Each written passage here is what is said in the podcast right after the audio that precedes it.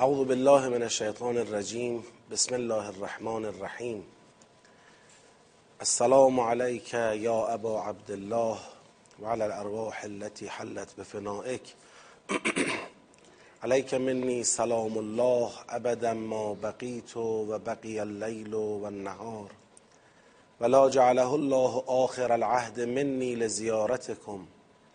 السلام على الحسين وعلى علي بن الحسين وعلى اولاد الحسين وعلى اصحاب الحسين رحمت الله و برکاته. عرض سلام و ادب و احترام محضر شما بزرگواران قرآن آموزان عزیز و گرامی. در آستانه ماه محرم ماه عزای سید و سالار شهیدان حضرت ابا عبدالله الحسین علیه السلام هستیم. فرارسیدن ماه سوگواری رو به محضر شما عزیزان تسلیت عرض می‌کنم. آرزو می‌کنیم خدای بزرگ توفیق عطا بکنه در این دو ماه پیش رو با عافیت و سلامتی بتونیم بیش از گذشته با فرهنگ متعالی دین یعنی فرهنگ قرآن عزیز و مکتب والای اهل بیت علیهم السلام به ویژه با انقلاب قرآنی ابا عبدالله الحسین علیه السلام آشنا بشیم و انشاءالله بتونیم از این فرصت پیش رو استفاده کنیم برای سوار شدن بر کشتی نجات حسین علیه السلام و برای عبور از امواج متلاطم فتنه ها در عصر حاضر و الله آماده شدن جهت تعجیل فرج امام زمانمون علیه السلام. بحث ما در تدبر سوره مبارکه فستاد هست. من قبل از شروع بحث یک بار یادآوری می‌کنم. الله از فردا هر روز ساعت شش و نیم تا هفت و نیم منبری آشورایی خواهیم داشت با تدبر در خطبه نورانی قدیر خطبه پیامبر گرامی اسلام در آخرین حج خودشون همون خطبه معروف روز قدیر. تلاش خواهیم کرد با روی کردی آشورایی و محرمی در اون خطبه نورانی تدبر بکنیم. ولی خب بحث امروز ما ادامه تدبر در سوره مبارکه فستاد هست. مرحله اول تدبر در این سوره که فهم آیات بوده خب به لطف خدا به پایان رسیده. مرحله دوم رو از جلسه قبل آغاز کردیم و البته همراه با مرحله سه یعنی سیاق بندی که مرحله دومه و جمعبندی هر سیاق که مرحله سومه این دوتا رو با هم انجام میدیم. در جلسه گذشته سیاق اول و سیاق دوم این سوره جمعبندی شد که من به شکل کوتاه یادآوری می‌کنم تا انشاءالله بحث رو ادامه بدیم. سیاق اول آیه یک تا پنج بود و در مقام جمعبندی آیات یک تا پنج به عرض رسید که آیه دو به عنوان آیه محوری در این مجموعه شناخته شد. ذالک الکتاب لا ریب فیه هدى للمتقین.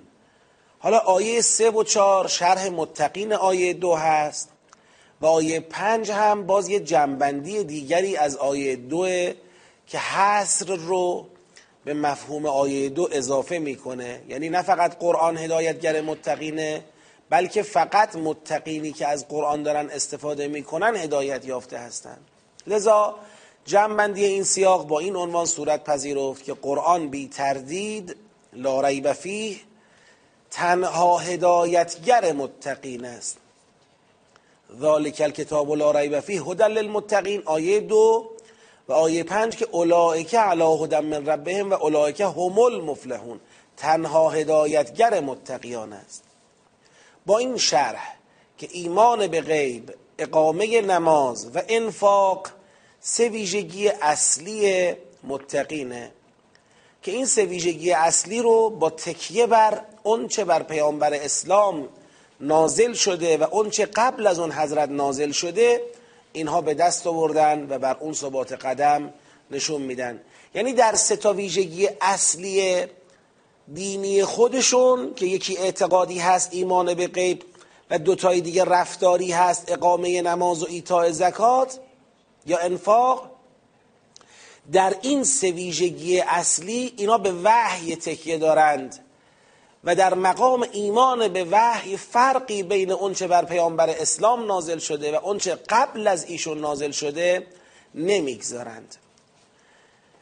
اما سیاق دوم از آیه ششم تا بیستمه که در این آیات یک فراز آیه شش و هفت بود که از انذار ناپذیری کافران صحبت کرد. این فراز مشخص کرد که در این سیاق روی سخن با کافرانی است که بارها و بارها پیامبر اسلام به اونها هشدار داده اونها را انذار کرده ولی اونها نپذیرفتند. و امروز رسیدند به نقطه ای که دیگه انذار در وجود اونها تأثیرگذار نیست و بعد از آیه هشتم تا شونزدهم آمد مصداق مورد نظر از کافران معرفی شده در آیه شش و هفت را مشخص کرد کافرانی که در آیه شش و هفت گفتیم انذار ناپذیرند چه کسانی هند؟ آیا کسانی هستند که به زبان منکر تمام اصول دینی هند؟ یا نه کسانی هستند که مدعی ایمانند آیات 8 تا 16 مشخص کرد. کافران مورد نظر مدعی ایمان به الله و به یوم الاخر یعنی قیامت هند اینا در عین اینکه از پیامبر انذار نمیپذیرند و پیامبر رو به عنوان رسول الهی قبول نمی کنند می‌خوان خود را مؤمن به خدا و مؤمن به قیامت معرفی کنند. یه جورایی می‌خوان به جامعه تفهیم کنند که بدانید برای ایمان به خدا و قیامت نیازی به ایمان به رسول نیست. میشه پیغمبر اکرم و قرآن را قبول نکرد و در عین حال مؤمن به خدا و قیامت بود که خدا در این آیات مشخص می‌کنه که این مسئله خود است نیرنگ فریبه و ناشی از مرضی است که در قلب اینهاست. خب این کار اینها مستاق فساده. اما وقتی بهشون گفته میشه فساد ایجاد نکنید میگن نه چه فسادی؟ ما مسلحیم ما دنبال ایجاد صلاح. و شایستگی هستیم از نظر ما. فساد اینه که آدم ها بخوان به پیغمبر اکرم ایمان بیارن. نه خیر ایمان به خدا و ایمان به قیامت نیازی به ایمان به رسول نداره. اما خدا میفرماید مفسد خود اینان. وقتی بهشون گفته میشه در ایمان مثل مردم عمل کنید ببینید مردم هم به خدا ایمان دارن هم به قیامت ایمان دارن هم به رسول ایمان دارن. شما هم همین راه رو باید برید. اینها متاسفانه در جواب میگن ایمان مردم ایمانی صفیحانه است. ولی خدا هم جواب اونها رو میده که صفیح خود اینا هستن حالیشون نیست. اینا کسانی هن که در مواجهه با مؤمنان دم از ایمان به خدا و قیامت می‌زنند.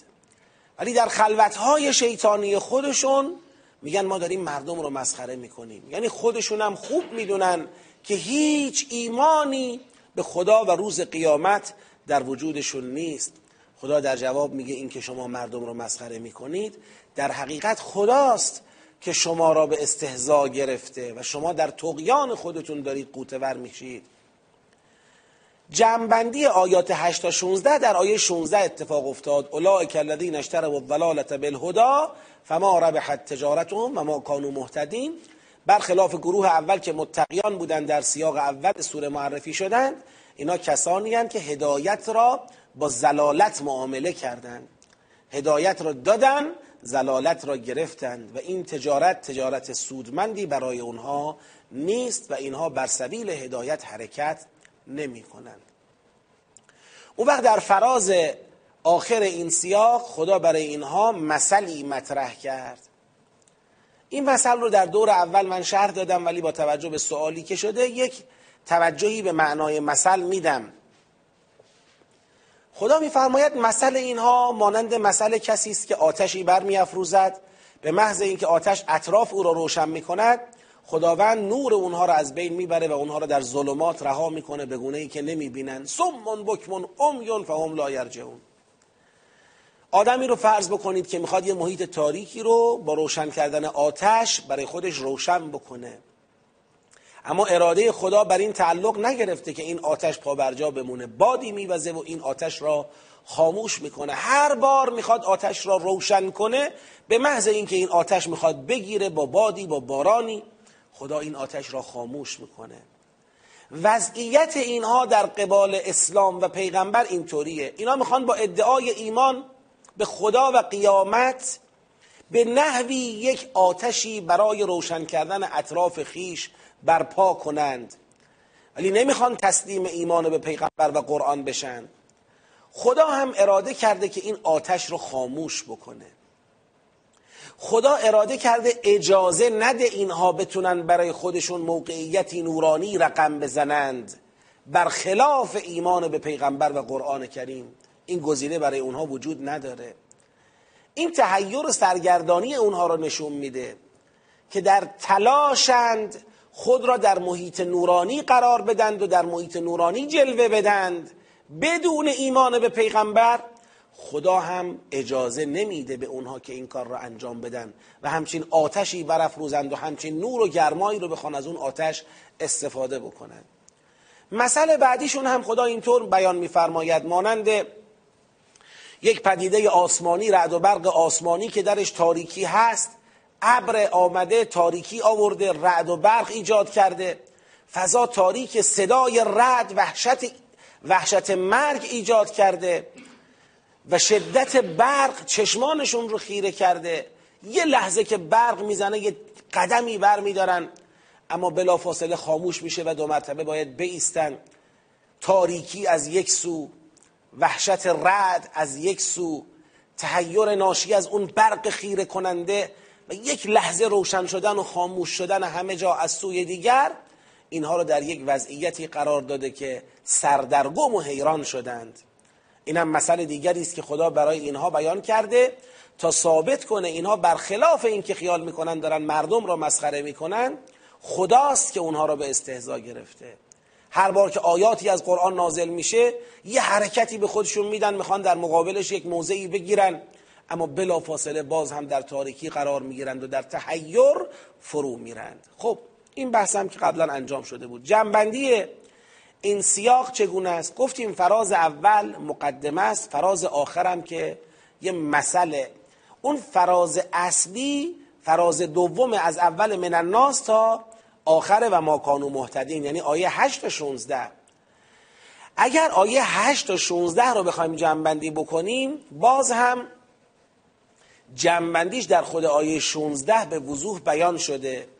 ما در این سیاق با کافرانی روبرو هستیم. برخلاف متقیان سیاق قبل اینها زلالت خریدن هدایت فروختند. با کافرانی روبرو هستیم که می‌خوان ادعای ایمان به خدا و قیامت کنند بدون ایمان به رسول بدون ایمان به قرآن. ولی این در حقیقت اشتراع زلالت است. خریدن گمراهی است. اونم به سمن هدایت. لذا جنبندی به این بیان شد. کافران به اسلام که مدعی ایمان به خدا و قیامتند خریداران زلالت در مقابل هدایت قرآن هستند. در حقیقت این سیاق نقطه مقابل سیاق قبلیه. متقیان کسانی هستند که بر هدایت قرآن استوارند و تنها هدایت یافتگان حقیقی هستند. اما اون کافران به اسلام و قرآنی که می‌خوان دم از ایمان به خدا و قیامت بزنن اینها نه اینا هدایت قرآن را در مقابل زلالت فروختند زلالت را خریدند هدایت را دادند. ایشان مدعیانی خوداگر و بیمار دلند. مفسدانی مدعی اصلاحگری هستند. ایمان به پیامبر را صفیحانه می‌خوانند و به قصد استهزاء مؤمنان تظاهر به ایمان می‌کنن خب تا اینجا رو با هم اومده بودیم. از اینکه تکرار کردم عذرخواهی می‌کنم. ولی با توجه به درخواستی که شده بود خواستم یک بار دیگه در آغاز مرحله دو و سه ما یادآوری نسبت به سیاق یک و دو کرده باشیم. اما سیاق سه که بحث امروز ماست. قبل از اینکه وارد آیات سیاق سه بشیم حالا امروز که برنامه ما حضوری نیست از شماها جواب بگیرم. ولی خودتون باید حد زده باشید که سیاق سه از آیه 21 تا کجا پیش میره. اونچه که به نظر حقیر رسیده از آیه 21 تا 25 خب آیه 21 چی هست؟ یا ایها الناس اعبدوا ربکم الذی خلقکم والذین من قبلکم لعلکم تتقون. ای مردم عبادت کنید پروردگارتون رو. بعد جلوتر در آیه 22 فرمود فلا تجعلوا لله اندادا. اعبدوا ربکم لا تجعلوا لله اندادا. بعدم فرمود ان کنتم فی ریب مما نزلنا علی عبدنا فتو به صورت به همون مردمی که خدا فرموده بود پروردگارتون رو بپرستید و برای پروردگارتون انداد قرار ندهید به اون مردم گفت اگر شک دارید در اون چه بر پیامبرمون بر بنده خودمون نازل کردیم سوره ای برید بیارید مانند اون چه او آورده که همون آیات تحدیه. که این تحدی در آیه 24 هم ادامه یافته و آیه 25 هم نقطه مقابل آیه 24 چرا؟ چون 24 انذار است فان لم تفعلوا ولن تفعلوا فاتقوا النار. این انذاره بشر الذین تبشیره تبشیر در مقابل انذاره لذا آیه 25 هم مکمل آیه 24 تا آیه 25 بحث پیش میره.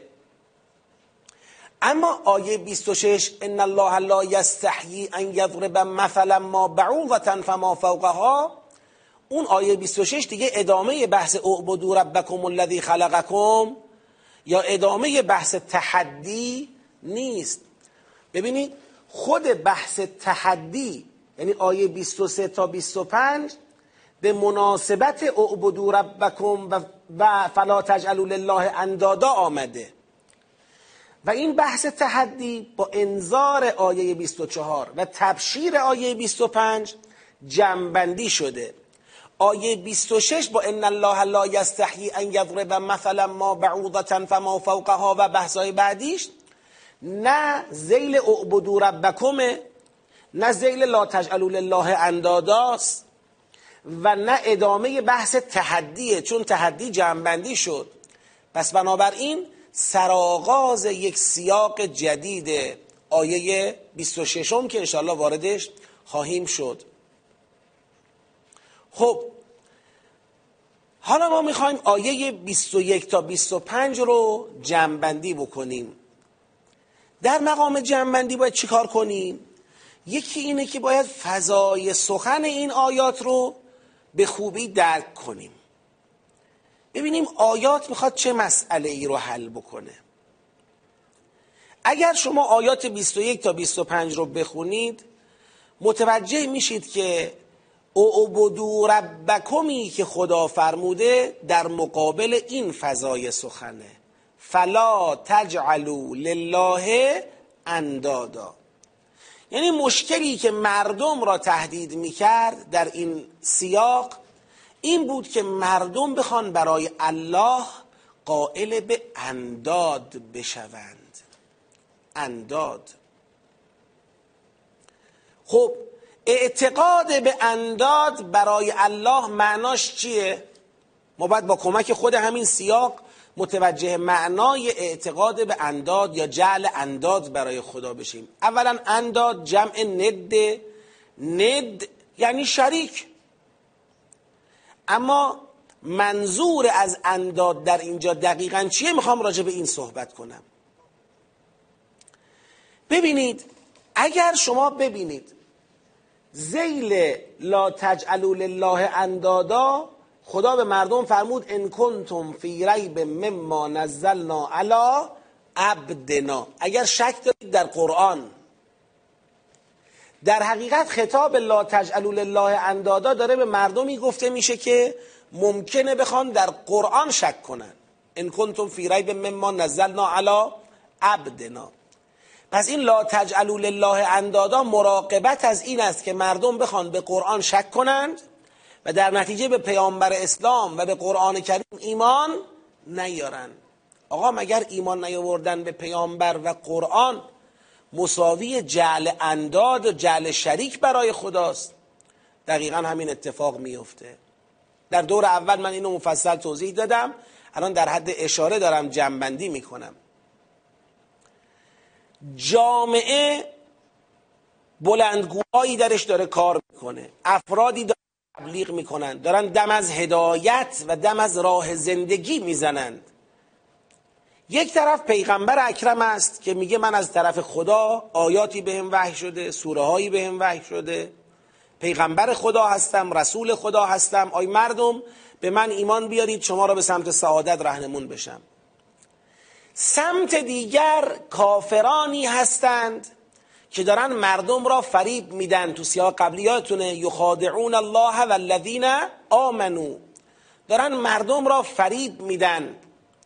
اینا معتقدند ایمان مردم ایمانی است سفیهانه اذا قیل لهم آمنو کما آمن الناس قالوا انؤمنو کما آمن السفهاء. اینا ایمان به پیغمبر را ایمان سفیهانه معرفی می‌کنند یعنی در مقابل پیغمبری که مردم را دعوت به ایمان به خودش و ایمان به کتاب آسمانی خود می‌کنه اینها دارن به مردم میگن آی مردم اون پیغمبر اگر شما را به کتاب دعوت می‌کنه مگر دم از خدا و قیامت نمی‌زنه؟ خب آی مردم ما که به خدا و قیامت ایمان داریم چه نیازی هست به این پیغمبر ایمان بیاریم؟ حالا اینجا مردم در یک دوراهی هستند.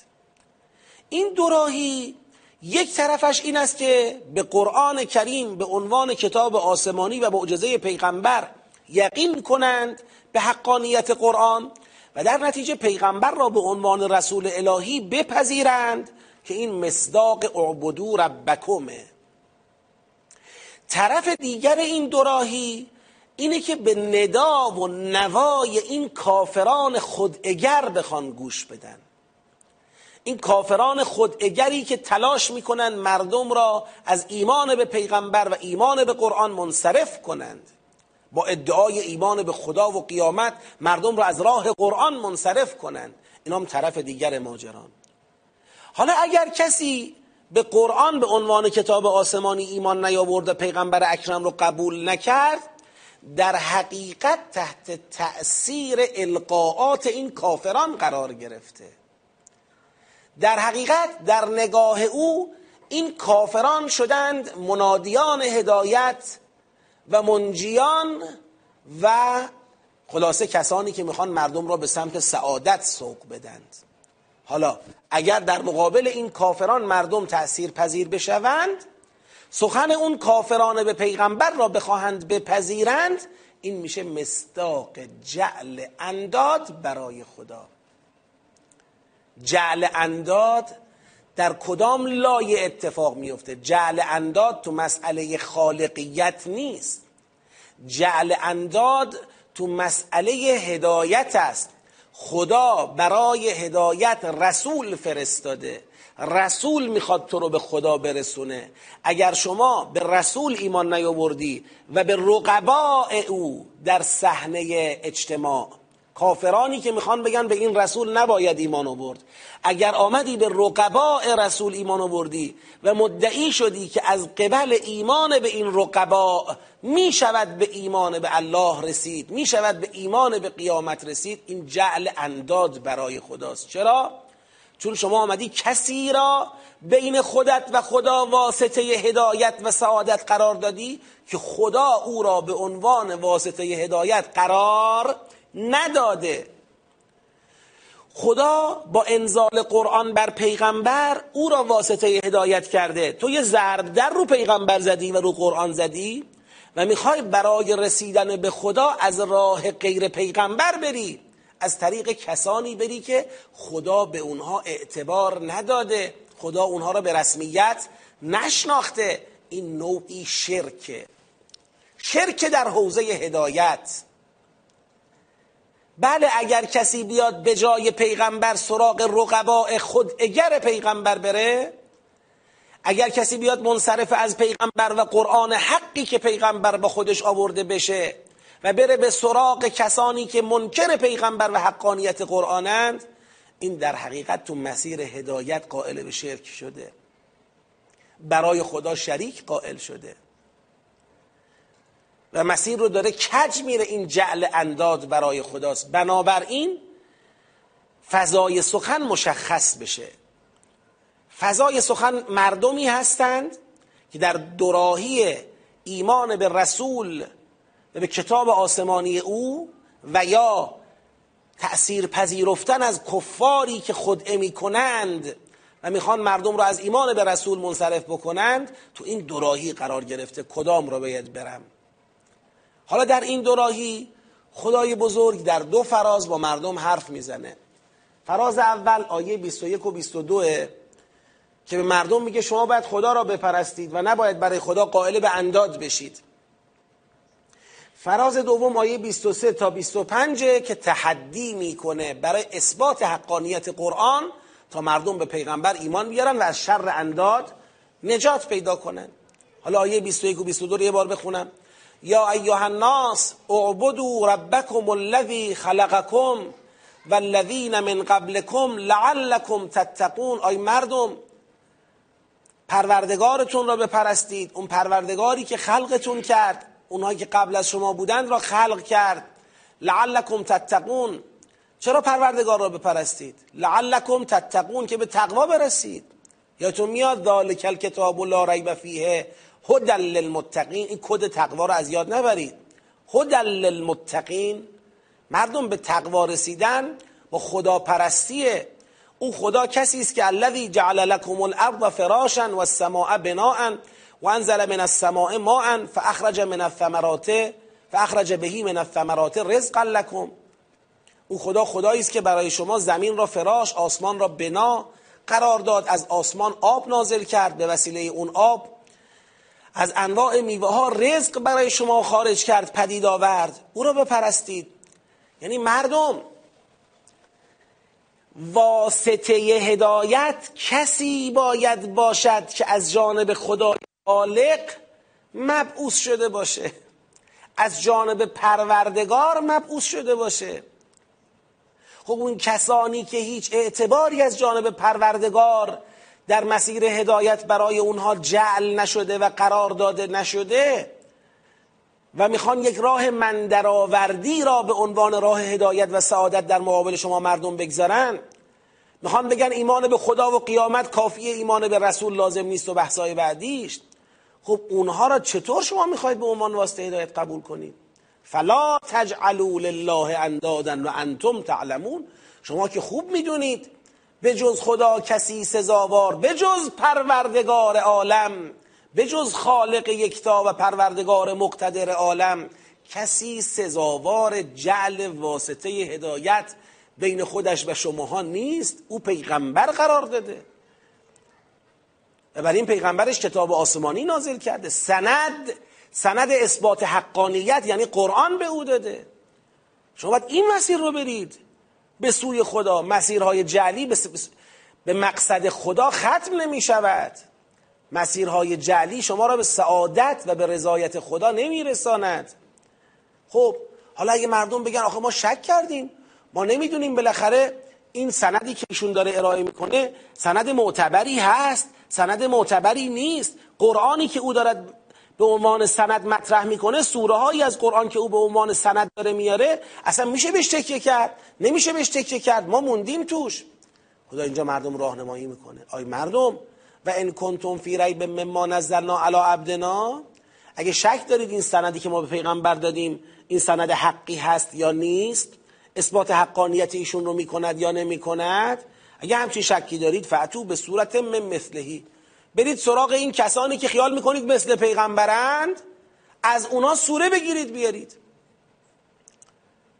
خب آقا این چه شکیه که یک طرفش پیغمبری ایستاده که سوره سوره سند حقانیت دارد طرف دیگرش مدعیان خودعگری ایستادند که هیچ سند حقانیتی حتی تو دستشون ندارند تا بخواد با این سوره ها و با سند حقانیت پیغمبر مقایسه بشه. این چه شکیه؟ انسان وقتی می‌خواد بره یک جای خریدی بکنه بله ممکنه بگه آقا من بین این کالا و این کالا شک کردم. این کالا این کاتا این در واقع بروشور رو داره این توضیحات رو داره این نمی‌دونم برند رو داره این امتیاز رو داره این استاندارد رو داره این یکی کالا هم اینا رو داره من شک کردم. کدوم رو خرید بکنم؟ بلا تشبیه بلا تشبیه. اما یه بار هست میگه اینجوری میگه من بین این کالا و این کالا شک کردم. این کالا همه چیش تمامه ها. استانداردهای داخلی خارجی کامل دقیق برچسب انرژی بروشور مشخص امتیازات فراوان آپشن های زیاد همه چی داره. این یکی کالام هیچی نداره. نه برندی نه برچسبی نه اعتباری نه استانداردی هیچی نداره. من بین این دوتا شک کردم. آخه این چه شکیه؟ در واقع خدا در این آیات تحدی می‌خواد بگه چی و با چی مقایسه کنیم؟ پیغمبر را با این مدعیان دروغین می‌خواید مقایسه بکنید؟ این سوره سوره حجت الهی دارد. اونا هیچی ندارن.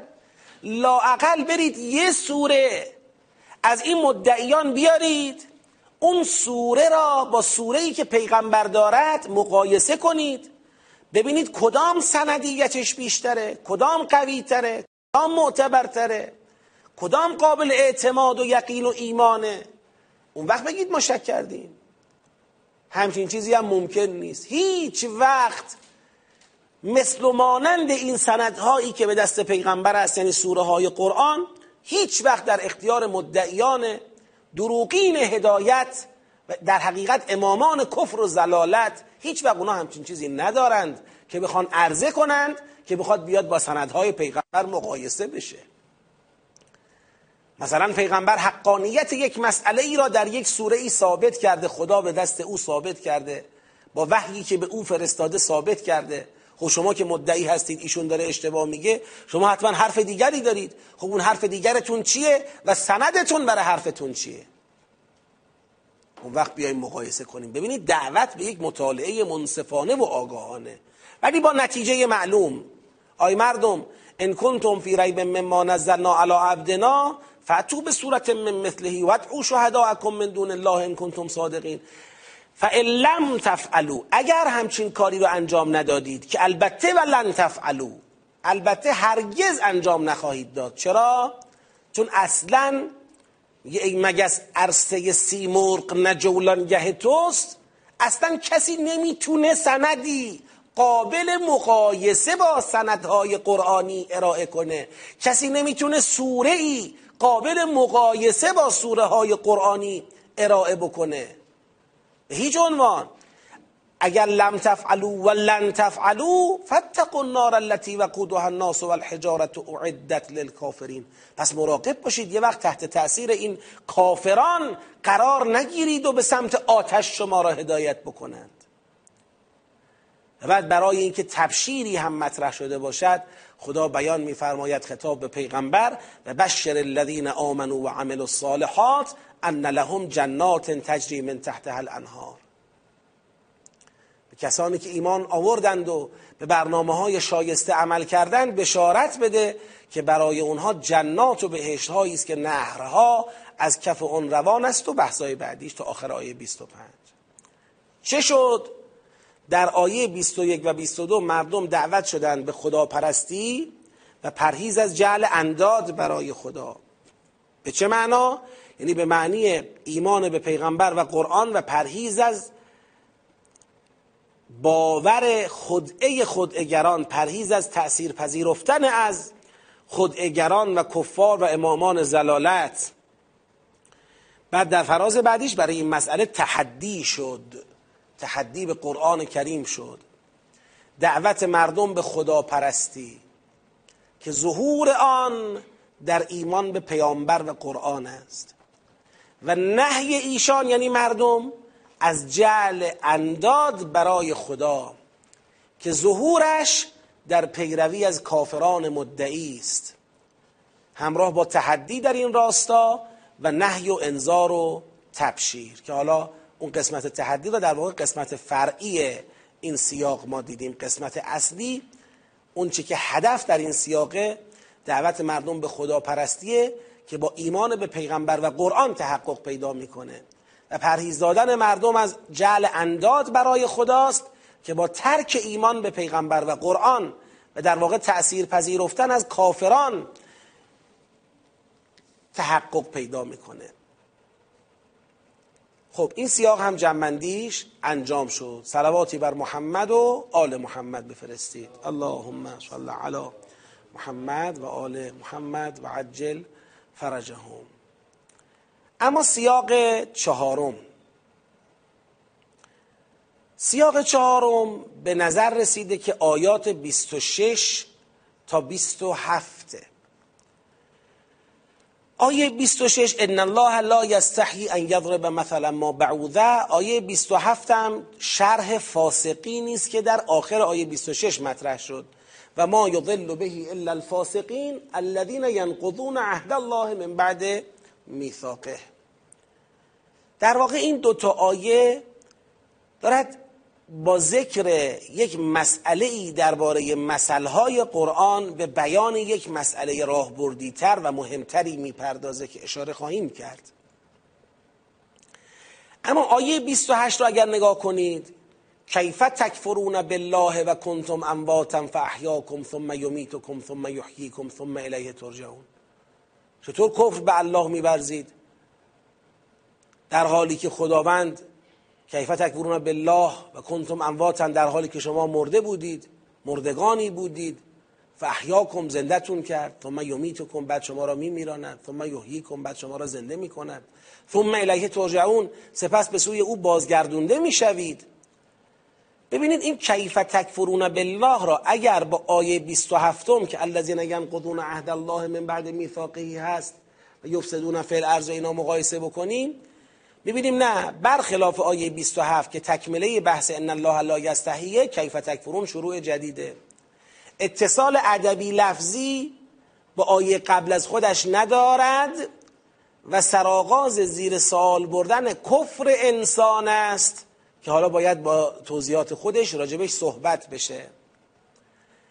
شاید در یه مواردی شما عزیزان دیدگاهاتون با بنده توی این مسئله فرق بکنه. مثلا ممکنه شما در جداسازی آیه 28 از آیات 26 و 27 شک و تردید داشته باشید.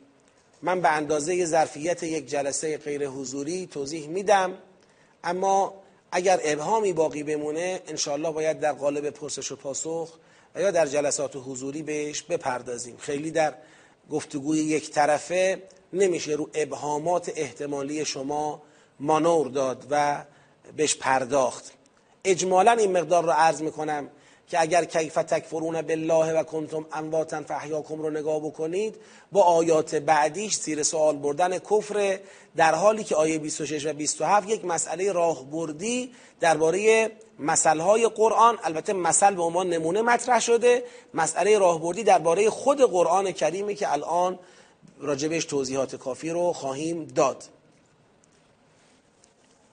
خب فضای سخن آیه 26 و 27 رو بذارید اول ببینیم چیه. خود آیه 26 دقیقا مشخص کرده.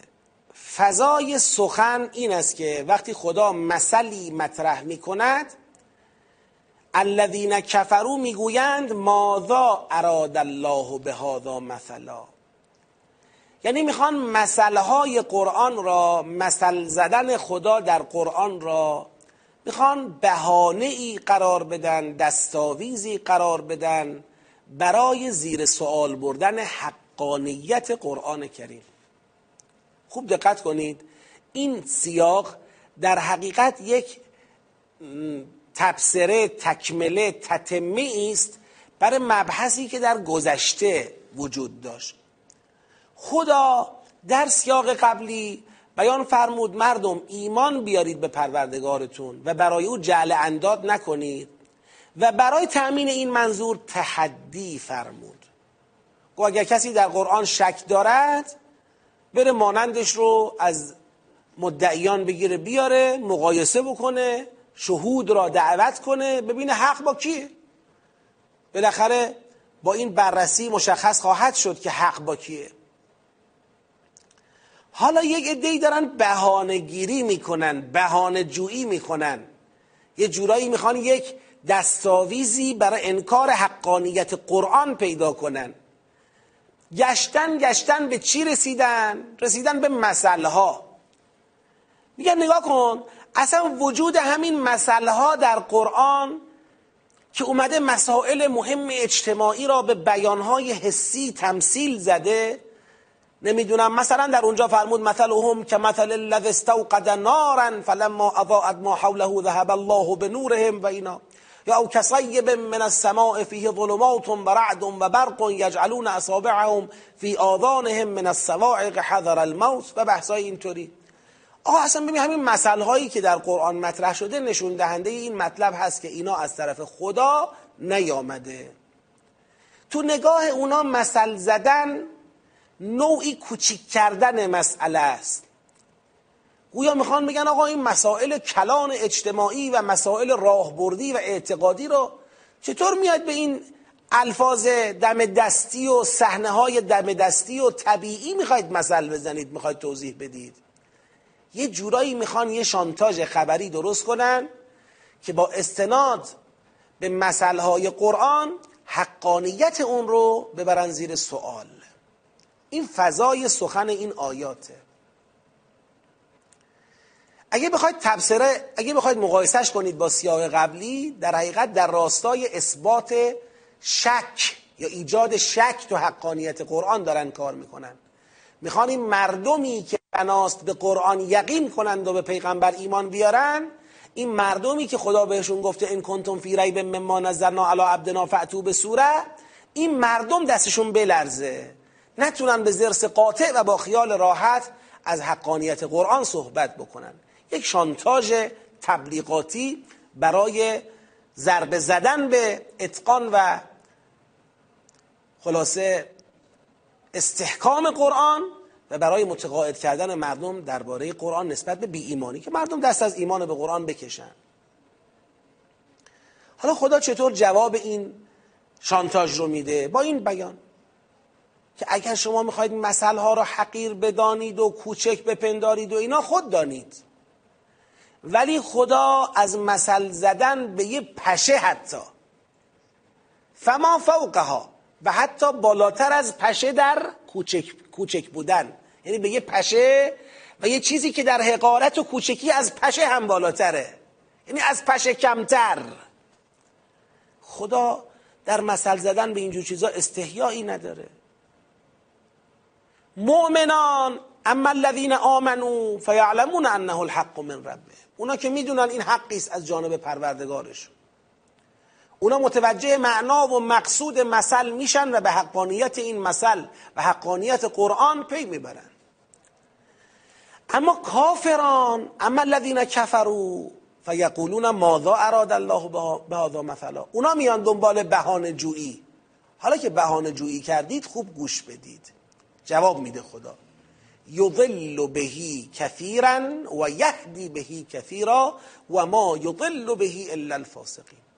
خدا میگه اصلا می‌دونید چرا مثل زدم؟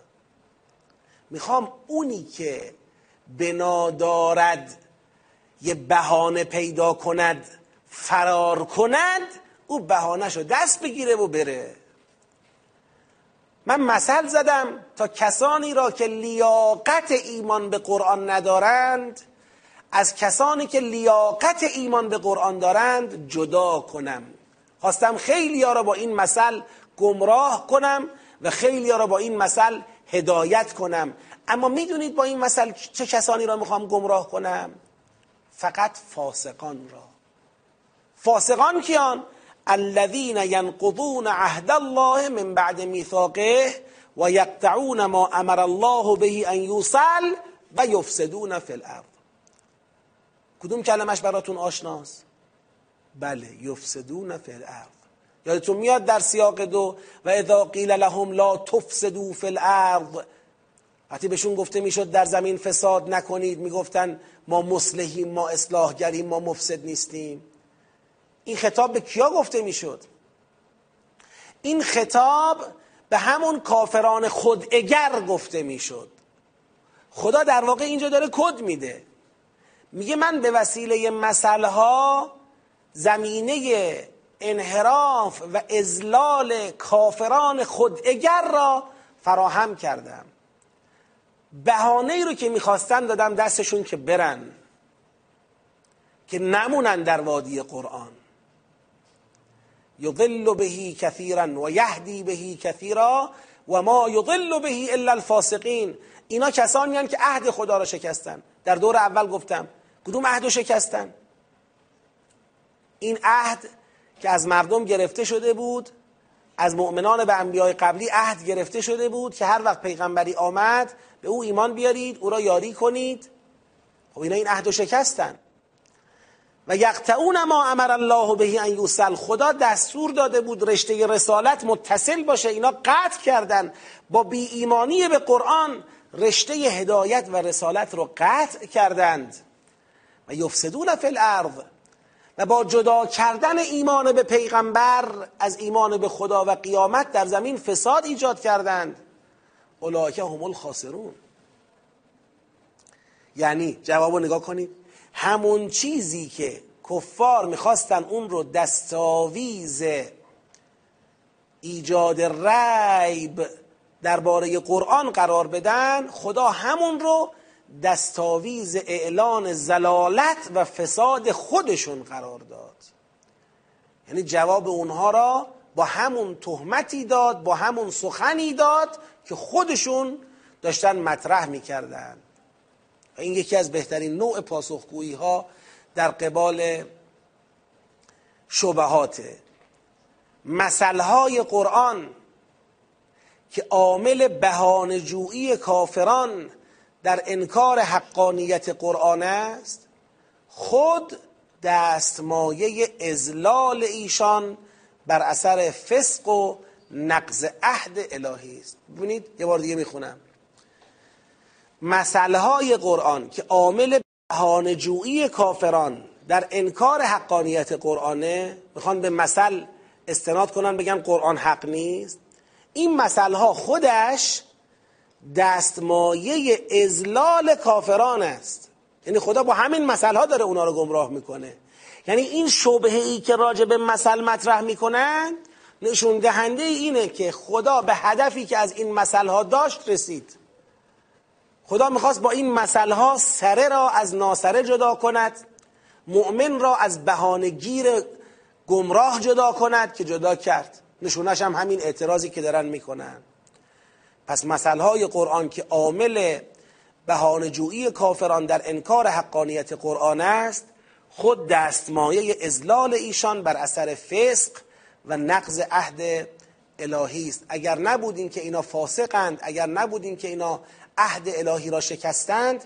اون وقت هیچ وقت با این مسئله ها از حقانیت قرآن منصرف نمی شدند و روی گردان نمی شدند بلکه به حقانیت این مسئله ها ایمان می آوردند چه اینکه مؤمنان به حقانیت مسئله های قرآن علم دارند و درباره حقانیت مسئله های قرآن شک و تردیدی به خودشون راه نمیدند. ببینید بذارید این مسئله رو یه بار من از بیرون توی پرانتز یه توضیحی راجبش بدم. یه وقت انسان نخواد یه چیزی رو قبول بکنه نخواد به یه حقیقتی ایمان بیاره بناع حق پذیری نسبت به یک مسئله ای نداشته باشه اون وقت دنبال بهانه میگرده. چرا؟ چون می‌خواد یه سرپوشی بر کفر خودش بگذاره. می‌خواد بگه بابا من به حق کافر نشدم ها. مشکل من حق نیست. مشکل من ایناست. ببین می‌خواد یه چیزایی رو لیست بکنه که اینا بشه مستندات کفرش. خیالش رو راحت کنه که اگر من دارم انکار می‌کنم انکار حق نمی‌کنم. انکار باطل می‌کنم. اینم شاهداش. اینا چون نمی‌خوان به قرآن ایمان بیارن نمی‌خوان قرآن را قبول بکنن دنبال بهانه میگردن. آخه چجوری رد کنیم این کتاب را هرچی گشتن چیزی پیدا نکردن دستشون گیر کرده به این مسئله ها دیگه میگن از دیوار مثل دیوار کوتاهتری پیدا نکردن. بیا ب... مثل رو بهانه کنیم. حالا مثل چه بهانه ایه مثلا خدا مثل زده. خود مثل زده باشه. شما با مثل زدن خدا می‌خوای حقانیت قرآن رو زیر سوال ببری؟ شما چه حجتی داری که خدا نباید مثل بزند؟ یا اگر مثل می‌زند به چیزای دم دستی نباید مثل بزند. هیچی نداره. فقط یه بهانه ای جور کرده دیگه. یه چیزی بگم دیگه. خدا میگه ببین همین که شما الان اومدی دستت گیر کرده به مثل می‌خوای مثل رو و مثل زدن خدا را زیر سوال ببری نشون میده که مریضی. نشون میده که دنبال حق نیستی و الا مثل عیبش چیه؟ چه استحیایی از مثل زدن لازمه؟ وقتی ما می‌خوایم حق رو بیان کنیم حالا یه وقت بیان حق با مثل زدن به یه پشه ای باشه. حتی با یه چیز حقیرتر از پشه باشه. این چی؟ نه نه. اصلا بحث مناقشه هنوز اینجا نیست. مناقشه یه جوری مثل رو از مسیرش منحرف کردنه. این اصل مثل زدن رو دارن اینجا زیر, زیر سوال می‌برن. خدام اتفاقا همین تلاش اونها را که می‌خوان اصل مثل را بهانه قرار بدن برای کفر به قرآن همین تلاش را نشونه از بیماری اونا می‌دونه. میگه ببین اصلا من با مثل ها دنبال مشخص کردن همین مرضا هستم. من با مثل آمدم یک عده را گمراه کنم یک عده را هدایت کنم. و فاسقان را می‌خوام گمراه کنم. فاسقان شما هایید که عهد خدا را شکستید. آنچه را خدا امر کرده به وصلش شما قطع کردید در زمین فساد کردید. دارید خدعه می‌کنید مردم رو بخواید از ایمان به پیغمبر منصرف بکنید. بله من با همین مسئله ها شما را از میدان به در می‌کنم. به نظرم می‌رسه بیانی متینتر محکمتر از این بیان در قبال این شبه پردازی و بهانه جویی این کفار نمیشه پیدا کرد. مثل موضوعیت نداره. اونی که تو این آیات موضوعیت داره بهانه جوییه. بهانه جویی برای انکار یه حق. حالا اینا دستشون مثل گرفته. ممکنه فردا به یک بیان دیگری دستشون بخواد گیر بکنه. آقا اگر قرآن حق است پس این آیه تو قرآن که خدا بیان کرده مثلا فرض کنید نمی‌دانم دیه جریانش اینه قصاص جریانش اینه اینا پس چیه؟ این معلومه که دنبال مطلب نیست. دنبال بهانه برای در رفتنه. اینم بهانت برو. یهدی یضل بهی کثیرا و یهدی بهی کثیرا. تو حق می‌خوای بشنوی؟ خب بیا بشین. برو مسئله رو بررسی کن سرتایش رو ببین. ببین چی داره میگه. ببین خدا از این مسئله دنبال چی بود؟ چرا چسبیدی به الفاظ؟ معلومه دنبال حق نیستی. خب تا اینجا چی شده در سوره؟ چی گذشته؟ البته ما در این دور دنبال اتصال ارتباط سیاق ها نیستیم. ولی اجمالا می‌خوایم تو دستمون باشه چه خبره. تو سیاق اول خدا فرمود که قرآن هدایتگر متقین است. قرآن هدایتگر متقین تنها هدایتگر متقین. تو سیاق دوم فرمود یه عده ادعای ایمان به خدا قیامت می‌کنن اما از هدایت قرآن سر باز می‌زنند. هدایت قرآن را در مقابل زلالت میفروشن. زلالت می‌خرن این هدایت را میفروشن. یعنی میگن آقا ما قرآن نخواستیم. ما بخوایم من به سمت خدا بریم با قرآن نمی‌خوایم بریم. به خدا قیامت مشکل نداریم با قرآن مشکل داریم که خدا جوابشون رو داد. حالا این گروهی که در سیاق دو مطرح شدن یعنی کفار خود اگر ائمه کفر اینا در مقابل پیغمبرن یه پیغمبر داریم با قرآن یه کفار مدعی داریم با انکار قرآن مردم این وسط در دوراهی هن. به پیغمبر و قرآنش ایمان بیارن یا تحت تاثیر این کفار مدعی قرار بگیرن که خدا فرمود لازمه اعبدو ربکم یعنی چی؟ خدا پرستی لازمش اینه که جعل انداد نکنید. وقتی خدا رسول قرار داده چرا سراغ رقبای دروغی او می‌خواید برید؟ نه آقا کی دروغی هن؟ شک دارید؟ پیغمبر حجت دارد سند دارد برید از اونام سند بیارید. مقایسه کنید. ببینیم اینا راست میگن اون راست میگه. سیاق سوم به مردم گفتش که در این دوراهی راه صحیح را انتخاب کنید که ایمان به پیغمبر اکرمه اگه شک تو قرآن دارید تحدی کرد حالا سیاق چهارم چی میگه؟ سیاق چهارم به این مناسبت میاد حالا که قرآن تحدی کرده تا حقانیت خود را ثابت کند این کفار خود اگر خل اصلاح شدن با تحدی حالا می‌خوان یه جورایی حقانیت قرآن را چیکار کنن؟ خدشدار کنن هرچی گشتن چیزی به جز مثل پیدا نکردن. آقا این مثل ها چیه؟ می‌خوان با زیر سوال بردن مثل زدن تو قرآن کریم حقانیت قرآن را زیر سوال ببرن؟ که خدا میگه اتفاقا همین نشانه اینه که مثل ها به هدف خودش رسیده. مثل ها می‌خواسته آدم های هدایت پذیر را از آدم های منکر هدایت و گمراهی که اصلا طالب هدایت نیستن جدا کنه که خوب خوب جدا کرد. خودتون رو مفتزه کردید با این شبهه‌ای که مطرح کردید. آبروی خودتون رو بردید. و الله چه حیایی از مثل زدن لازمه؟ کدوم عقل سلیمی میگه مثل نباید زد؟ یا خدا مثل نباید بزنه؟ پس معلومه که آبروی خودتون رو بردید. خب تا اینجا رو آمدیم. حالا سیاق بعدی از آیه 28 شروع میشه. به نظرتون تا کجا؟ 29 بعدش جعل خلیفه است. من می‌خوام ارز کنم که طبق قواعد اگر نگاه کنیم 28 تا 33 سیاق بعدیه حالا چرا 28 تا 33 دقت بکنید. 28 و 29 که اتصالشون معلومه. کیف تکفرون بالله و کنتم امواتا فاحیاکم. ثم یمیتکم ثم یحییکم ثم الیه ترجعون. هو الذی اون اللهی که بهش کفر میورزید کسی است که خلق لکم ما فی الارض جمیعا ثم استوى الى السماء فسواهن سبع سماوات و هو به کل شیء علیم. اینا که به هم اتصالشون معلومه. آیه سی میفرماید و اذ قال ربک للملائکه انی جاعل فی الارض خلیفتا قالوا اتجعل فیها من یفسد فیها و یسفک الدماء. و نحن نسبح و حمد و نقدس لک تا بحثای بعدی که مربوط به حضرت آدم و جعل خلیفه میشه. می‌خوام بگم آیه سی به آیه 29 متصله. چرا؟ میگه هو الذی خلق لکم ما فی الارض جمیعا. هرچه در زمین است رو برای شما چیکار کرد؟ خلق کرد. ثم استوا الى السما. خودش به سمت آسمان توجه کرد. استوا الى السما. حالا برای زمین چه برنامه ای داشت؟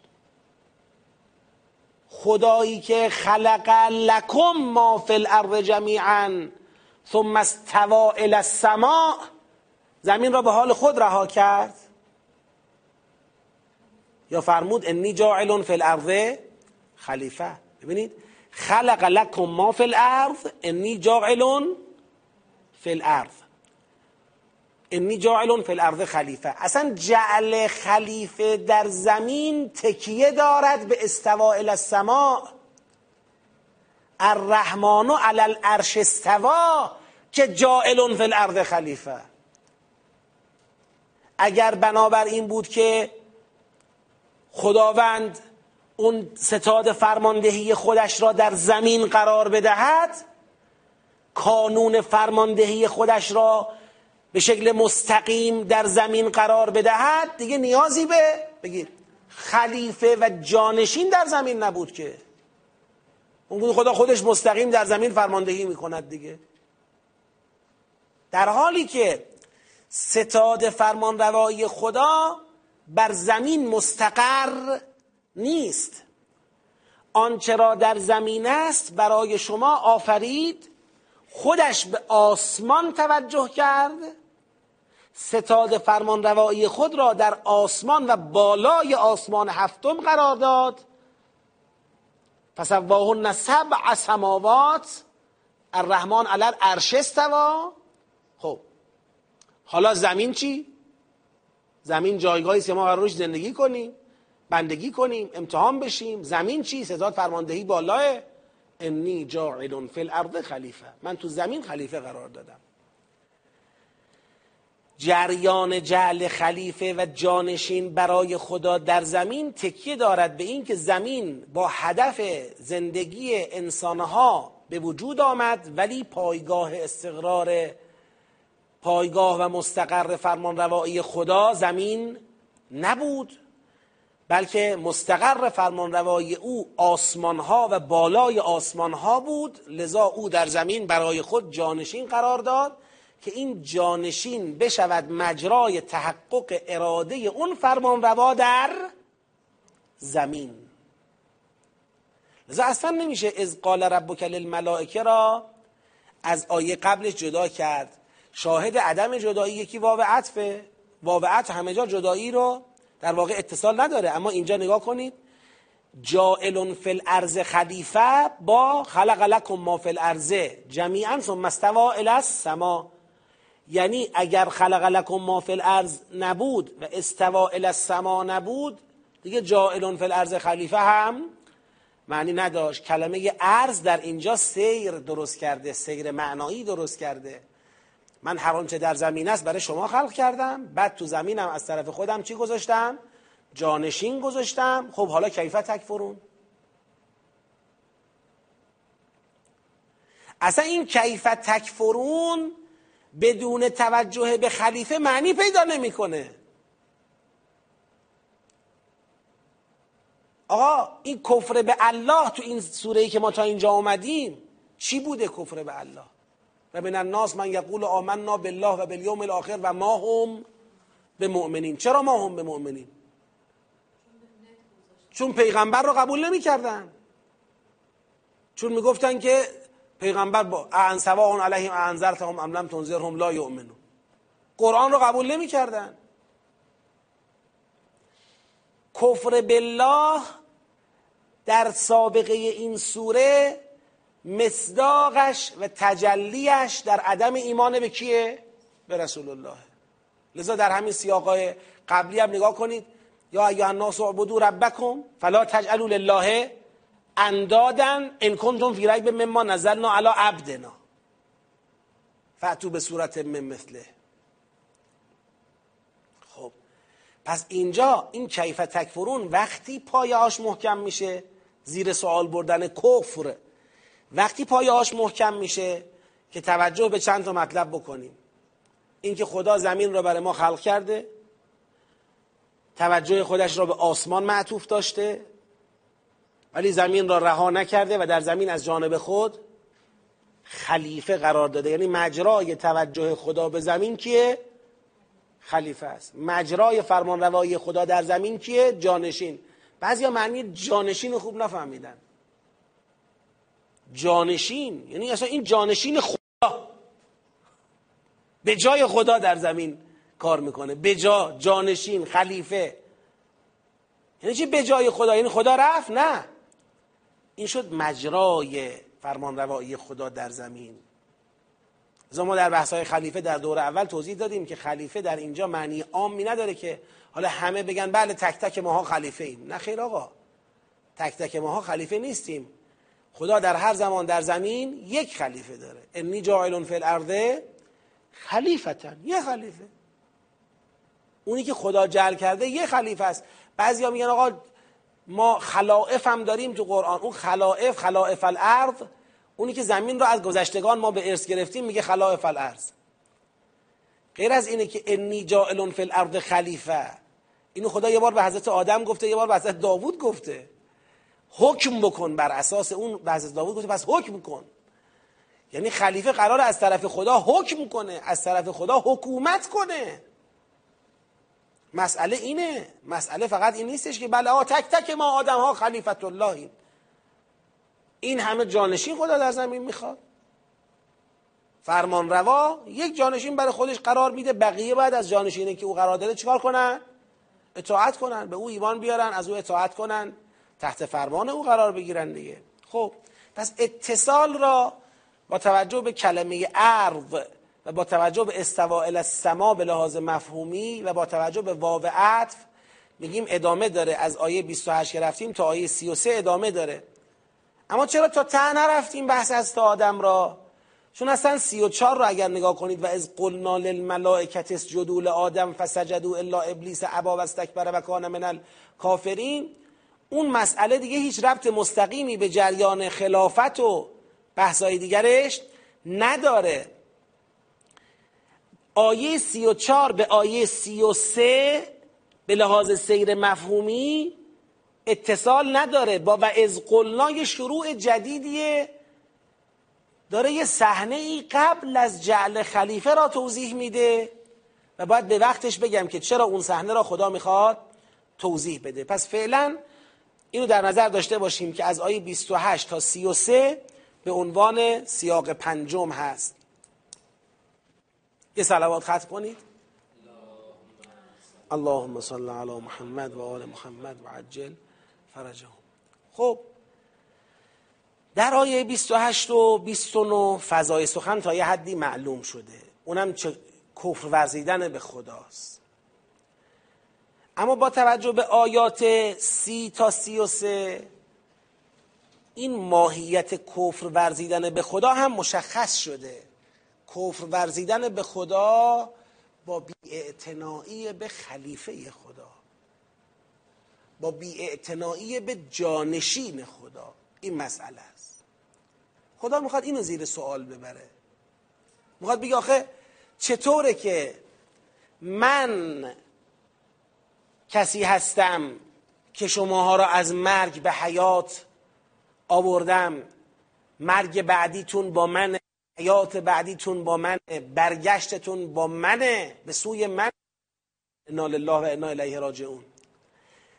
این یک که خودتون حیاتتون با من حیات و مماتتون در دست منه. این یک. بعد من هرچی تو زمینه من برای شما خلق کردم. بعد من رفتم آسمان. در بین شما از جانب خودم خلیفه گذاشتم. اونم با علم عالمانه. یه شخصیت سزاوار. یه شخصیت عالم. یه شخصیت عالم به اسماع یه جانشین تمام ایار در بین شما گذاشتم. حالا به جانشین من بیعتنائی می‌کنی؟ چجوری؟ رو چه حسابی؟ می‌خواد این منطق جدا کردن ایمان به رسول از ایمان به الله و قیامت را بشکنه چطور میشه کسی بگه من به الله ایمان دارم به قیامت هم ایمان دارم به رسول ایمان ندارم چطور ممکنه من در جلسه قبل توضیح دادم که مثلا فضای سوره فضای سکولاریسم دیگه. ایمان بدون حکومت ایمان بدون سیاست ایمان بدون لزوم اعتقاد به خلیفت الله ایمان بدون لزوم اطاعت پذیری از انسان کامل ایمان بی رسول. این فضای سوره است دیگه. خدا میگه چی جوری؟ سوال اینه چی جوری آخه؟ کیف تکفرون بالله؟ چطور به الله کفر میورزید؟ چطور کفر میورزید؟ با بیعتنایه به خلیفت الله. چطور به الله کفر میورزید؟ در حالی که شما مردگانی بودید. خدا زندتون کرد. حیات اول. هل اتا علی الانسان اینو من الدهر لم یکن شیئا مذکورا انا خلقناه این حیات اول. کنتم امواتا یعنی هیچی نبودید. بعد خدا زندتون کرد. ثم یمیتکم. بعد بازم خدا شما را میمیرانه. این حیاتتون هم دائمی نیست. قراره بمیرید. و بعد از اون مرگم ثم یحییکم. بازم قرار شما را زنده کنه. ثم الیه ترجعون. بعد همتون قرار در پیشگاهش حاضر بشید جواب پس بدید. چجوری به این الله کف میورزید؟ در حالی که او هرچه در زمین است را برای شما خلق کرد. جمیعا سپس خود به آسمان رفت. استوا السما. درسته ما میگیم به آسمان توجه کرد. بخوای لغتی نگاه کنی؟ استوا السما یعنی رفت آسمان. ولی خب خدا که جسم نیست که بره آسمان مثلا زمین از خدا خالی بشه که. خدا که محدود نیست. لذا منظور از استوا السما این میشه که کانون فرمان روایی خود را به آسمان ها برد. استوا السما. سواهن سبع سماوات. هفت طبقه رو هم چید رفت بالا. بعد خودش بر عرش یعنی بالای آسمون هفتم تکیه زد. استوا علی العرش. مگه ما چه کفری به تو ورزیدیم خدایا؟ و اذ قال ربک للملائکه انی جاعل فی الارض خلیفه اون وقتی رو به یاد بیارید که پروردگارت به ملائکه گفت من در زمین خلیفه می‌خوام قرار بدم. یعنی منی که زمین را برای شما آماده کردم خود شما را زنده کردم. حیات و ممات شما را مدیریت کردم. زمین را برای شما مهیای زندگی کردم. ستاد فرمان روایی را به آسمان بردم. از اون بالای عرش تصمیم خود را اعلام کردم که زمین را نمی‌خوام خالی از جانشین خود بگذارم. می‌خوام در زمین جانشین قرار بدم. تا این وصل بشه این رشته مدیریت و فرمان روایی عالم به زمین متصل باشه کیو باید مدیر قرار بدم؟ کسی را باید مدیر قرار بدم جانشین قرار بدم که عالم به اسما باشه دیگه. چون سبع سماوات من خلق کردم و در دور اول توضیح دادیم که اسما هر اسمی حقیقت یک آسمانه. علم آدم الاسما هفت اسم را هفت حقیقت هفت آسمان را به آدم تعلیم داد. لذا آدم لیاقتش برای جانشینی خدا این است که پا در زمین دارد و سر در عرش. متصله. طبقات وجودیش کامله. میگه به یاد بیارید که من به ملاکه گفتم می‌خوام در زمین خلیفه قرار بدم. گفتن آیا می‌خوای کسی را خلیفه قرار بدی که فساد می‌کنه؟ سفک دماع می‌کنه. خب ما مسبه با حمد تو هستیم مقدس تو هستیم. خدا گفت آخه شما نمی‌دونید جریان چیه. من یه چیزی می‌دونم شما نمی‌دونید. ملائکه به خاطر سابقه قبلی گمان می‌کردن که این آدم هنوز لیاقت خلافت ندارد این کسی است که اگه بخوای بهش مقام بدی از مقام سوء استفاده می‌کنه آدم کشی می‌کنه. جنایت می‌کنه. سوء استفاده از قدرت. ما بهترین برای این منظور. در حالی که از یه چیز قافل بودن یه چیزی را نمی‌دانستن و اون اینکه آدم در مسیر تعلیم اسما قرار گرفته. و علم آدم الاسماء کلها. همه اسما را خدا به آدم آموخت ثم عرضهم علی الملائکه. اسما را به ملائکه عرضه کرد فقال انبئونی به اسماء هؤلاء ان کنتم صادقین. شما می‌دونید اصلا اینا چیه؟ شما می‌دونید حقیقت هفت آسمان چیست؟ شما اصلا می‌تونید عامل اتصال زمین به عرش بشید؟ اصلا می‌تونید جانشینان من در زمین باشید؟ قالو سبحانه که لا علم لنا. گفتن ما ما همچین سعی وجودی نداریم. ما همچین علمی نداریم. الا معلم تنها همون مقداری که خودت به ما یاد دادی همون مقدار ما می‌دونیم. انک انت العلیم الحکیم. اون وقت خدا دستور داد به خلیفه خود که خود را بنما. قال یا آدم و انبئهم به اسمائهم بنما اون ظرفیت وجودی خودت را که متصل از فرش تا عرش است نشون ملائکه بده. فلما انبأهم به اسمائهم قال علم اقل لكم انی اعلم غیب السماوات والارض وقتی آدم نمود اون حقیقت اسماء اللهی و عالم به اسماء اللهی بودن خود را اون وقت خدا گفت من نگفتم که عالم به غیب آسمان ها و زمینم و اعلم و ما تبدون و ما کنتم تکتمون. البته من می‌دونم شما داشتید چی می‌گفتید چی تو دلتون پنهان بود که تو سیاق بعدی خواهم گفت. نگفتم من می‌دونم. خب چی شد جریان؟ مسئله اصلی این سیاق یعنی 28 تا 33 زیر سوال بردن کفره.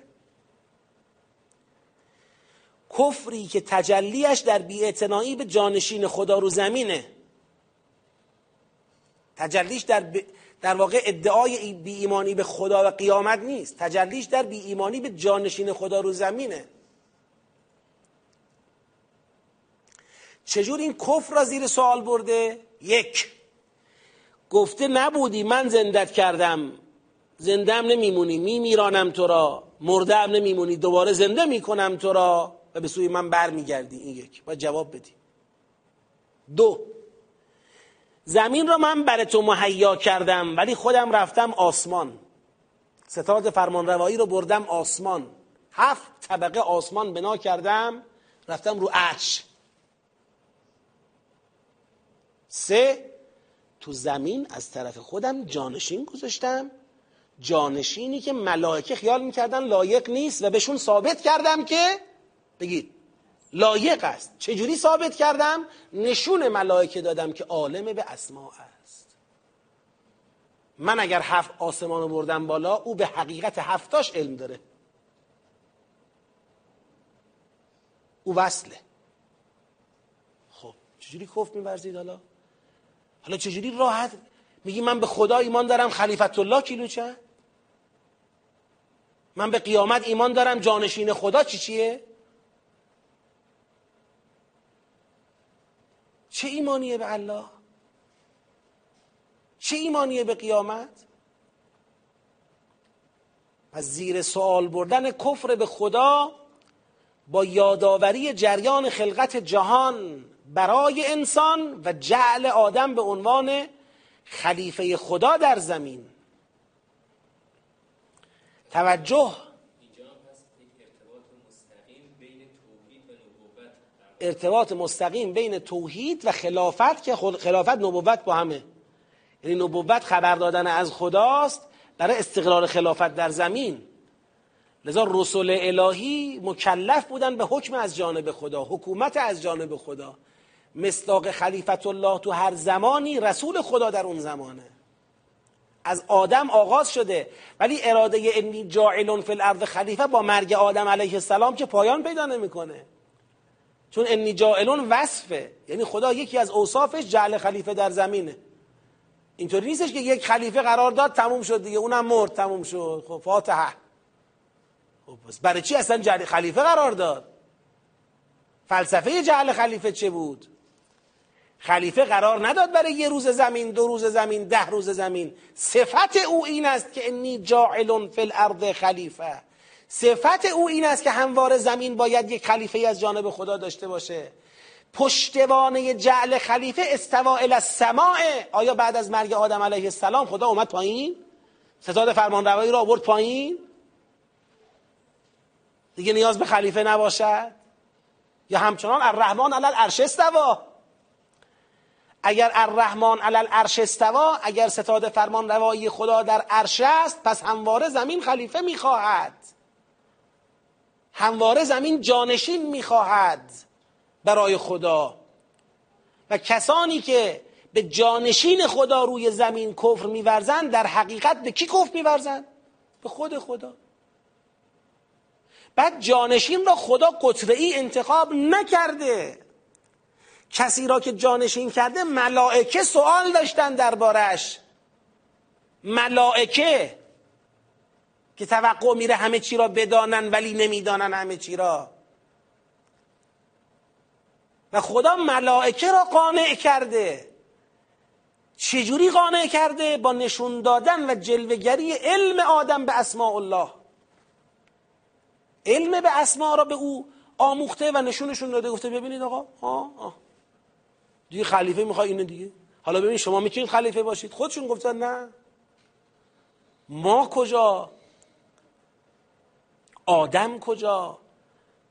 لذا این نکته رو من اینجا تو پرانتز عرض می‌کنم که چقدر ببینید مقام آدم علیه السلام والاه. چقدر این شخصیت به عنوان اولین خلیفت الله در زمین اولین جانشین خدا در زمین چقدر این شخصیت متعالی است چقدر این شخصیت والاست. علم به اسماع دارد علم آدم الاسماء کلها. کلها. حقیقت عالم را تا خود عرش می‌فهمد می‌داند. از آسمان یک تا هفت و عرش حقیقت را درک می کند سعه وجودی او به سعه عالم است. این شده خلیفت الله در زمین. بعضی از آدم علیه السلام یه چهره در حد نعوذ بالله یه مجرم متخلفی که ما رو بدبخت کرده دارن نگاه می‌کنن فقط. حواسشون نیست که آدم علیه السلام اولین خلیفت الله روی زمینه.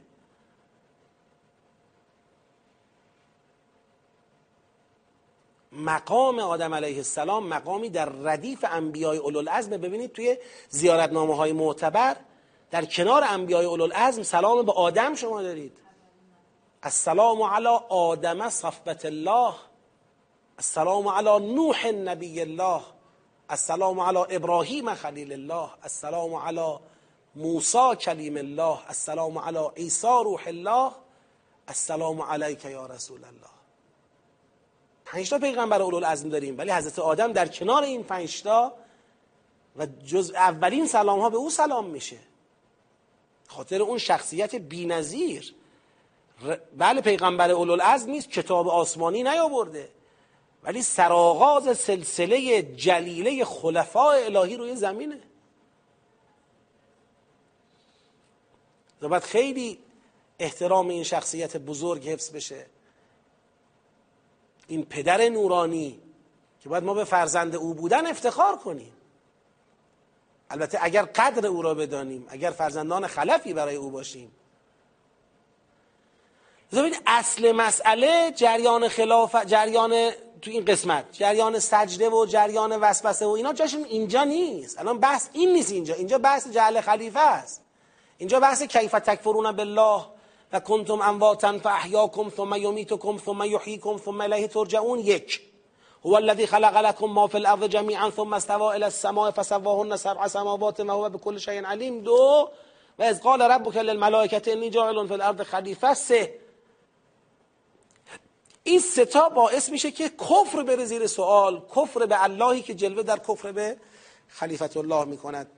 توجه به ماهیت خلقت جهان برای انسان و ماجرای خلافت مقتضی ایمان انسانها به خدا با پیروی از خلیفه خداست. پس چرا کفر؟ کفر زیر سوال میره. خب ما تا اینجا آمدیم. الله خدا مدد کنه توفیق بده حیاتی با برکت عطا کنه تا بتونیم بیش از این از محضر کتاب نورانی او استفاده کنیم و معارف کتاب نورانی رو یاد بگیریم و انشالله که به حرمت ماه محرم خدا این توفیق رو عطا بکنه. بتونیم با یاد گرفتن قرآن بر کشتی نجات حسین علیه السلام سوار بشیم و بتونیم انشالله به ساحل نجات و آرامش برسیم. با ذکر سلوات بر محمد و